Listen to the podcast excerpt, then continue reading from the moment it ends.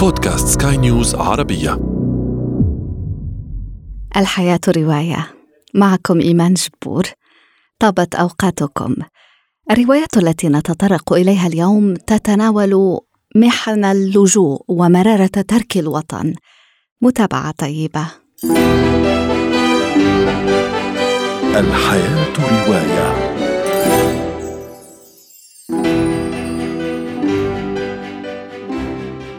اللاجئ.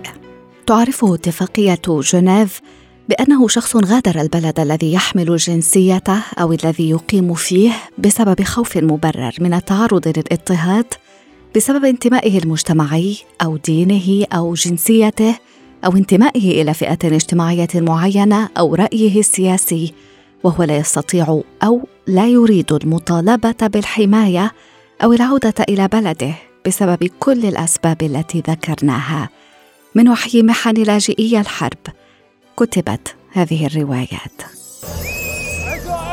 Wait on the boat! We're coming! Wait!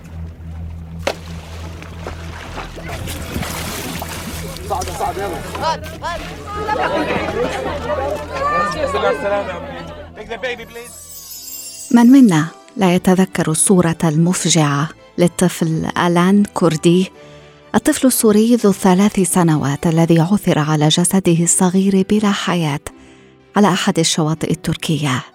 من هذه التراجيديا المروعة استوحى الكاتب الأمريكي خالد حسيني رواية صلاة إلى البحر ليوجه التفاتة إلى اللاجئين الذين فقدوا حياتهم في البحر. امتزجت سطور خالد حسيني برسومات الفنان البريطاني دان ويليامز لتخرج إلى الوجود رواية مصورة في غاية الجمال رغم المعاناة الهائلة التي تنطوي عليها. معاناة عشرات الآلاف من اللاجئين والمهاجرين الذين يتركون خلفهم كل شيء على أمل بلوغ أرض أخرى تصون حقهم في البقاء على قيد الحياة وبناء مستقبل أفضل بعيدا عن الحرب وويلاتها. يتبرع خالد حسيني بعائدات هذه الرواية للمفوضية العليا لشؤون اللاجئين التابعه للأمم المتحدة.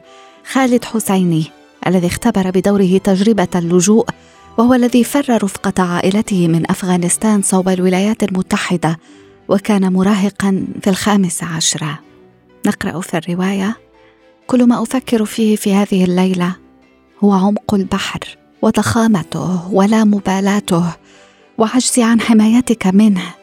لا أملك سوى الدعاء. أدعو الله أن يرشد هذه السفينة إلى ميناء آمن. عندما تصير اليابسة بعيدة عن الأنظار ونحن ذرة في ارتفاع الأمواج. روايتنا التالية كتبت كذلك بقلم لاجئ سليمان الدنيا الروائي الإريتري المولد الذي استلهم من تجربة لجوئه ثاني رواياته. Silence is my mother tongue. أو الصمت لغة الأم. كتبها بالإنجليزية لغة موطنه حاليا بريطانيا. تحكي الرواية قصة سابا وهاغوس فتاة صغيرة وشقيقها الأكبر الأبكم. نزحا بمعية والدتهما من إريتريا هربا من الحرب الأهلية الطويلة. لينتهي بهما المطاف في مخيم للاجئين في السودان. لعل واحدا من أهم أسباب تأثر القارئ بهذه الرواية يكمن في أصالتها وتركيبة شخصياتها. الدنيا الذي عاش سنوات في مخيم للاجئين يقدم لنا مشاهد واقعية كما عايشها بنظرة تأملية شاعرية وجريئة. نقرأ في الرواية سبا هل يمكنني أن أكون صريحة معك؟ ترددت سبا ثم أومأت برأسها. نعم أحيانا صمتك يربكني. أفهم أن صمت أخيك طبيعي لكن صمتك يبدو اضطراريا. لم تجب سابا. استغرق الدنيا في كتابة هذه الرواية عشر سنوات وخسر ثمانية عشر كيلوغراما لأنه وضع كيانه في سطور هذه الصفحات كما يقول. ما حياة الإنسان سوى عقد من الجراح يطوق به المرء عنقه؟ السيد لين والسيد بارك يعرفان جيدا تلك الجراح رجلان مسنان وحيدان. الأول جاء من بلاد آسيوية بعيدة دمرتها حرب لعينة أخذت منه كل شيء ابنه وزوجة ابنه حقول الأرز وقريته حيث كان يأمل أن يموت بسلام. كل ما تبقى له حفيدته الرضيعة.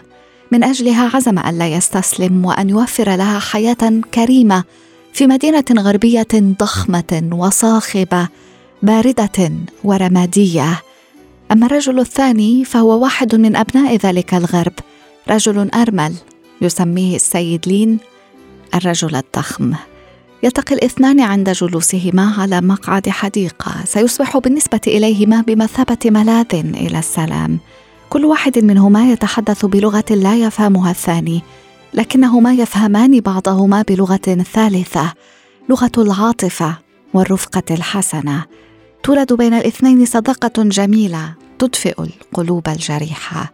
حفيدة السيد لين رواية بديعة للكاتب الفرنسي فيليب كلوديل تخبئ لنا في صفحتها الأخيرة نهاية غير متوقعة مؤثرة وقاسية في آن. تضاعف من حدة هذه الدراما التي تلامس قلب الإنسانية وحاجتنا الأساسية للتواصل مع الآخر. الحياة رواية. نقطة الختام. كنت معكم إيمان جبور. أشكركم على وفائكم. في العدد المقبل ألقاكم. دمتم بخير.